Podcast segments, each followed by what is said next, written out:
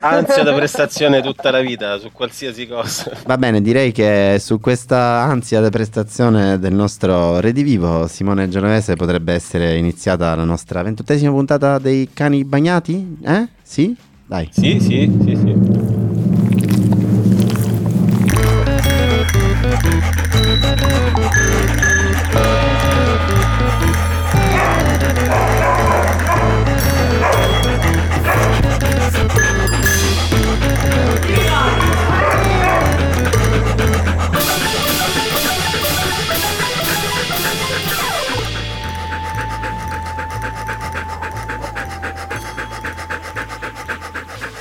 Ed è sempre sul nostro ansimante Pablo che inizia la ventottesima, come dicevamo, puntata di questa terza stagione dei cani bagnati. Buonasera a tutte e a tutti dal vostro Giorgio Grasso alla regia.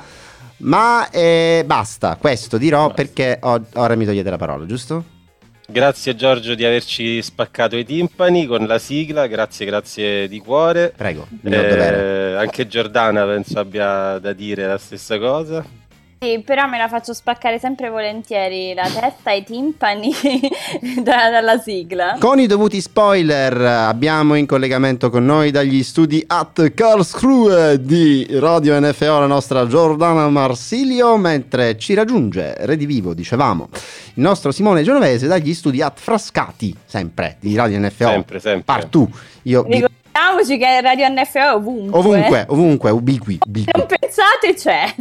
È esatto. come Dio. Eh, anche nei microonde, anche eh, nei microonde. Sì, è vero. Madonna, mi hai fatto pensare a una scena bellissima di Batman ecco, 2. Ecco, ma comincia già. Sì, una scena bellissima di Batman 2 il ritorno dove Catwoman fa esplodere un grande magazzino col microonde. Molto divertente, Simone. Grazie, grazie, prego, grazie. Prego, prego, Va bene, io ho capito che è il caso di intervenire come sempre, di... Eh di portare un po' di disciplina perché oggi non parliamo di Batman. No. Cioè, poi mi fate una puntata solo voi, off record, se possibile, parlate delle vostre cose. Oggi parliamo di arte e in particolare di scultura con una scultrice romana che... Eh, non so come mai ha accettato di venire in questo delirio e sarà con noi, quindi salutiamo Silvia Scaringella. Ciao! Collega. Eccola, ciao, ben arrivata. No, non sapevo se ero, se ero in linea, ok, ci sono, ci siamo, ci siamo. Ok, mi aggiungo al vostro delirio allora. Grazie. Perfetto. Perdonaci, allora... già, in anticipo per quello Perdonati. che le vie del Signore sono infinite. Esattamente, sempre tornando a Dio, no?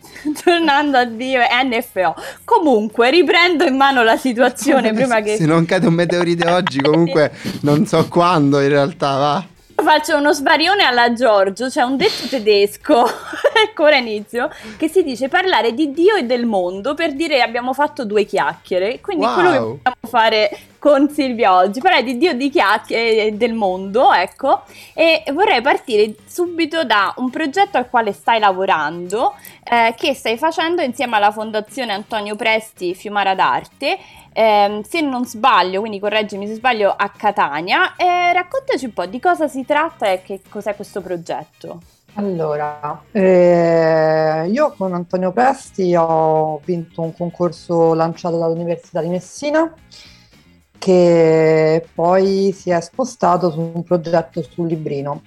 Librino è un quartiere particolare chiamiamolo così, di Catania, un quartiere dormitorio di 70.000 persone con eh, due esercizi commerciali, quindi già potete capire eh, o immaginare il contesto, insomma, sia siciliano che catanese, che appunto di outsider che hanno creato in questo luogo.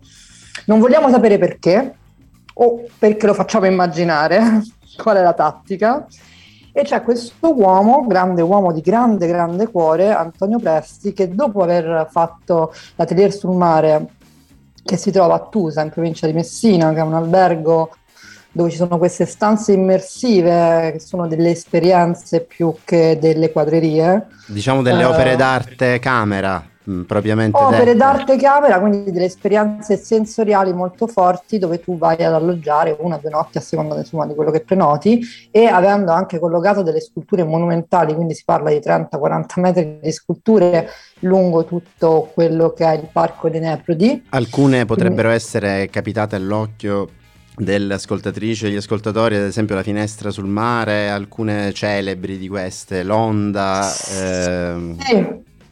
Ma se i nostri ascoltatori sono anche più giovani, possiamo già solo vedere il video di Mahmood, un penultimo video di Mahmood, dove appare questa piramide, che non è la piramide di Mahmood, ma è la piramide di Staccioli, che è un grandissimo artista toscano e finanziata in collaborazione appunto con la Fiumara d'Arte e con la Fondazione Antonio Presti dove anche in realtà appare anche in questo video che è il clan di Mahmood, appare anche l'interno di una camera che è una torre in cui tu vai a dormire a un certo punto in questo cilindro nero ti si apre il cielo.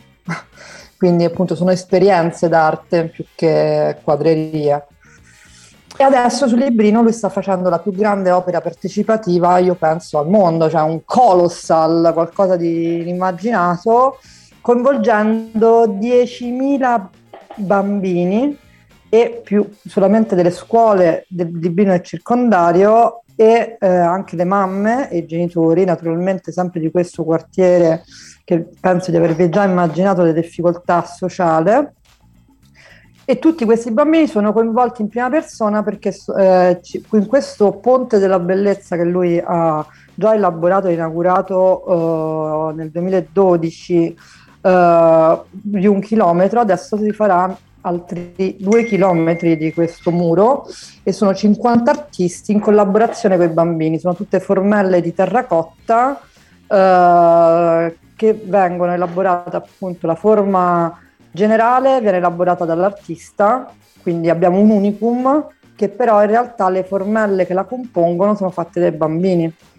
Quindi hai questa cosa di fare una cosa totale che raccoglie tutto il parziale. Quindi diventa appunto pazzesco. globale come esperienza e due chilometri sono tanti. Sono vera- Quindi tu lavorerai in concreto proprio con i bambini e li aiuterai a... Allora, questo è il progetto che, diciamo. Questo è il progetto sociale ed etico che Antonio sta adesso finendo di eh, elaborare, eh, appunto all'interno delle scuole, eh, soprattutto all'interno della scuola Campanella Sturzo.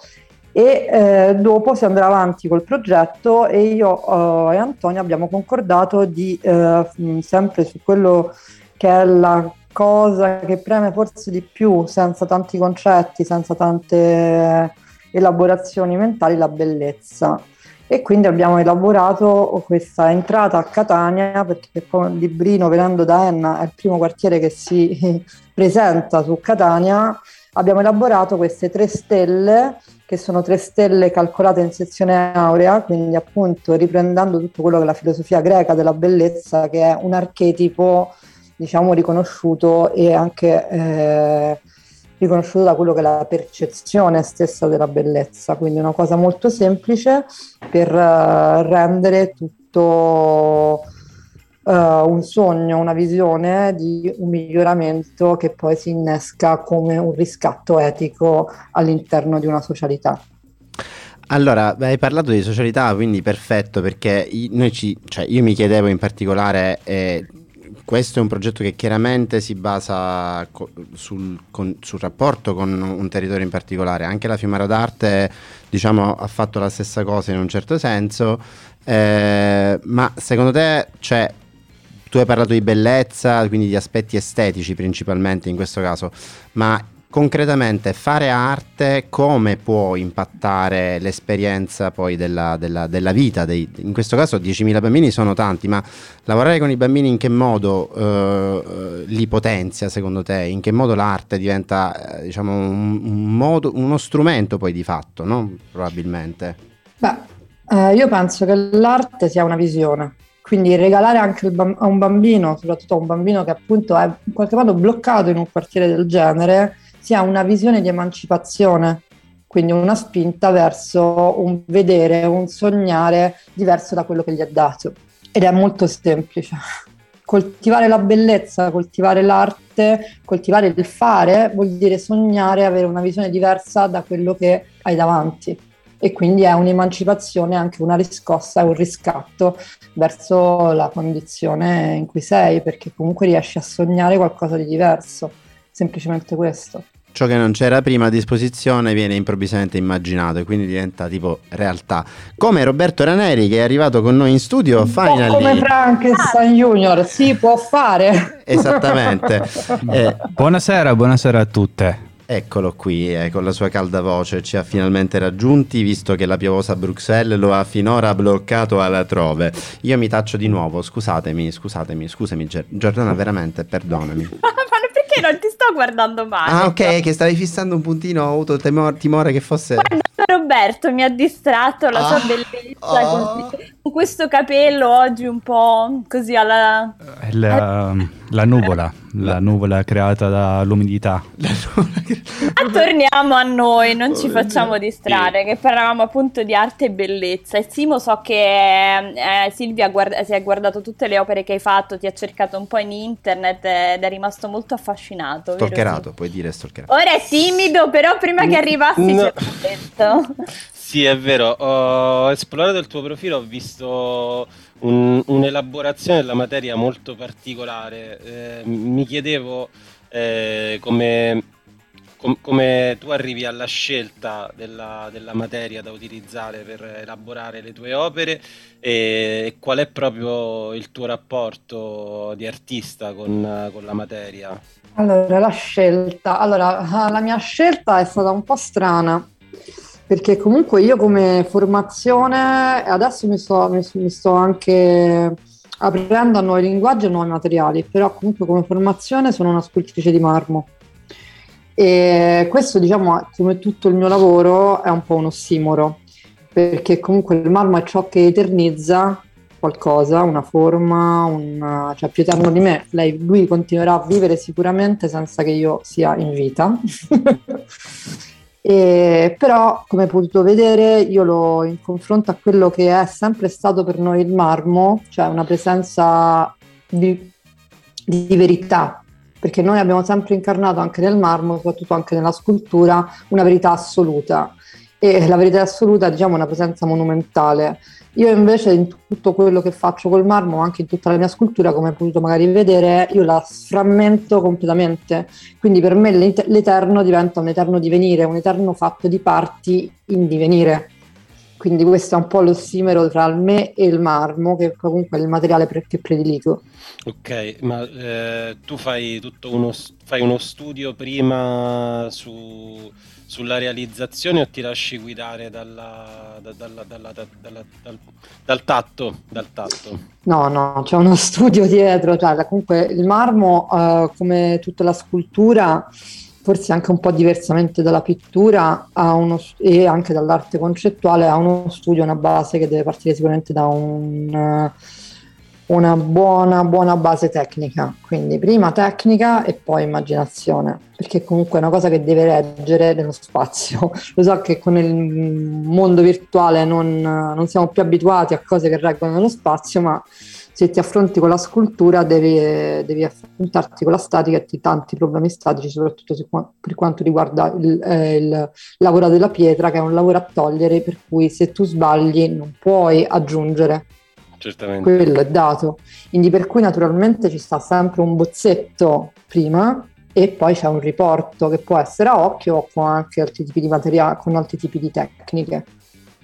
Scusami. Un'altra cosa che ah, mi interessava vai. molto, appunto, abbiamo parlato ora della differenza tra arte tipo pittura e scultura. Nella scultura comunque lavori molto con il corpo, cioè, quindi quanto è fondamentale il rapporto del corpo con la materia? Cioè, molto di più che di un pittore che magari ha il pennello tra il corpo... Cioè, non so se riesco a spiegarmi, ragazzi, aiutatemi. Cioè, hai un mezzo tra te e l'opera che stai facendo, mentre nel, nel, nella scultura penso che sia il contatto molto più importante, no? Come diceva ora Simone, il tatto. Cioè, qual è il... Qual è l'importanza? Io posso farti un'analisi antropologica Uh, io naturalmente, cioè, frequentando da anni tantissimi scultori, non, non posso dire che gli scultori caratterialmente proprio non, e psicologicamente non sono persone molto miti, normalmente sono burberi, sono fisici, molto fisici, di impatto fisico e di presenza fisica e questo perché comunque hanno un lavoro uh, correlato allo stesso tipo di impatto fisico perché comunque tu devi comunque fare una specie di danza con la materia che però è una danza fra il delicato e il forte, delicato e forte, quindi c'è questa bipolarità fra te e il pezzo che stai lavorando eh, che crea insomma una forza fisica e anche ho visto, negli anni ho visto che tutte le persone comunque che lavorano marmo comunque fanno scultura sono iperattivi. Non stanno mai fermi Ma non riescono mi, a stare fermi. mi permetto così questo inserimento in scivolata eh, nonostante io sia arrivato in profondo ritardo per motivi eh. citati prima. Ma eh, scusami Silvia mi chiedevo così eh, sentendo questa coda della tua intervista. Come sei diventata scultrice? Allora, mm, io ho fatto liceo scientifico, quindi proprio tutt'altro. Però comunque sentivo, ho cominciato a sentire una, un'urgenza, un'urgenza strana dentro di me che doveva per forza canalizzarsi in qualcosa di creativo. E, um, chi sceglie la musica, chi magari sceglie questa urgenza per aiutare gli altri e trova, diventa un medico, chi questa urgenza invece la riesce a vedere nella Costituzione, quindi nel, nelle regole costituzionali e cerca di far rispettare le leggi, io questa urgenza l'ho sentita verso quello che è immaginare una visione diversa del mondo e proiettare la mia stessa anima all'interno de, di questa visione. Quindi questa urgenza piano piano ha cominciato a emergere sem- sempre dentro, di più dentro di me e ho scelto poi di iscrivermi all'Accademia di Belle Arti Okay. Naturalmente, come in tutte le cose, come in tutti i percorsi, c'è sempre una radice gene- ge- genealogica. Mio padre, in effetti, è comunque un artigiano del legno, quindi con i miei diciamo, neuroni specchio, in qualche modo, fin da bambina, la, eh, abitavo veramente tanta parte della mia giornata all'interno di un laboratorio dove certo. comunque gli odori, eh, i movimenti delle mani di tuo padre, il contatto con la creazione ti entrano comunque dentro e ripeti, lo, la, ripeti quella, quella certo. forma linguistica. La mela non è poi caduta così distante dall'albero, potremmo dire, usando un vero cliché da cani. Mi do un tasto verde da solo, così subito. Mio padre è architetto, ma io non è che sono diventato disegnatore. Cioè, questo Voglia... qua è un tuo talento, Vogliamo... dattene, dattene atto. Vabbè, però hai una predisposizione per tutto quello che è storia dell'arte, no? Sei affascinato da tutto quello che è visuale, giusto? Eh, eh, vedi come giusto, vieni, giusto, vieni, vieni perforato subito, paff, paff. Molto molto Forse vero, era... sono sempre colpito da, da, da, tutto ciò che è arte visiva. Forse Giordana ci vuole riportare sui binari di questa puntata, come, come, solo lei sa fare. Forse Giordana ci vuole dare botte, punto, botte. Sì, prima di lasciare Silvia volevo um, anche eh, chiederle, perché appunto tu hai detto hai fatto l'Accademia delle Belle Arti, però ovviamente lì inizi a parlare, cioè immagino che si studi prima arte in generale e poi piano piano hai preso la tua direzione verso la scultura? Uh, allora, l'Accademia Belle Arti è costituita da vari indirizzi. Io in realtà, essendo avulsa da scultura, pittura e scenografia o grafica, illustrazione, dipende, da, insomma, sono, appunto, sono tanti gli indirizzi, eh, ho scelto scenografia perché era quella un po' più facile per una che veniva dallo scientifico. Al secondo anno ho incontrato un maestro di scultura e ho detto no aspetta, io ho questa fisicità, io sento che devo sentire la materia che mi scorre sotto le mani, non mi basta la pittura che mi sporca, ma devo proprio plasmare. E poi ho scoperto piano piano che il mio plasmare in realtà non era mettere, come quando si usa la creta, ma era togliere. E okay. anche appunto nelle mie sculture si vede proprio che io cerco di sottrarre per aggiungere questi sciami, questi... Sì, quella delle locuste Quella delle locuste quella... è evidentissimo, il lavoro certosino da, da scalpellino proprio. Sì, quella delle locuste poi in realtà l'ho, perché comunque anch'io appunto poi mi sento anche molto legata al maestro Presti perché anch'io ho sempre lavorato anche su temi sociali o antropologici e quella delle locuste in realtà venne presentata per la prima volta invadendo Piazza Sant'Egidio a Roma per la giornata contro la violenza sui minori e sulle donne, che era il momento insomma, che l'immigrazione dall'Africa aveva portato ad avere questo traffico sessuale di minori che si diceva addirittura che nascondavamo sotto i, i, i, i tombini di termini. Quindi io donavo, avevo invaso questa piazza di locuste, perché comunque la locusta che cos'è? È il simbolo animale di quello che arriva su un campo, non discerne e mangia la qualunque, senza nessun tipo di valore, senza nessun tipo di discrezione. E che è un po' quello che fa chi appunto decide di prendere un bambino e fargli della violenza, cioè non avere più quella discrezione e quel valore e quell'etica che comunque insomma in migliaia di anni abbiamo raggiunto ed essere una locusta. Quindi io regalavo queste locuste dicendo il problema in realtà è la nostra fagocitazione di noi stessi, del nostro desiderio dovuto al nostro ego e che ci, che ci, fa dimenticare qual è il valore di una persona. Verissimo. Comunque potremmo Simone stare ore a, a, sentire Silvia parlare di queste cose, è affascinante poi entrare insomma nel, nel backstage del, di quello che c'è dietro un'opera e dietro al mondo artistico. Purtroppo sì. non abbiamo tutti questo talento, vero Simone? Silvia, Devo il tempo. Silvia, preparati a ritrovarti Simone Genovese alla tua prossima installazione romana come, in, come minimo, quindi nel senso... Con grandissimo piacere, davvero, con grandissimo verrà, piacere. Verrà un, verrà un po' un incognito con degli occhiali da sole, ma lo riconoscerai. Va bene. Ah, eh, anche, la sua calda voce, va bene. Anche se le prossime cose saranno fra Carrara e Palermo-Catania. E anche lì lui battica, non sì, ti esatto. preoccupare, esatto. anche lui mezzo siciliano, quindi... Esatto.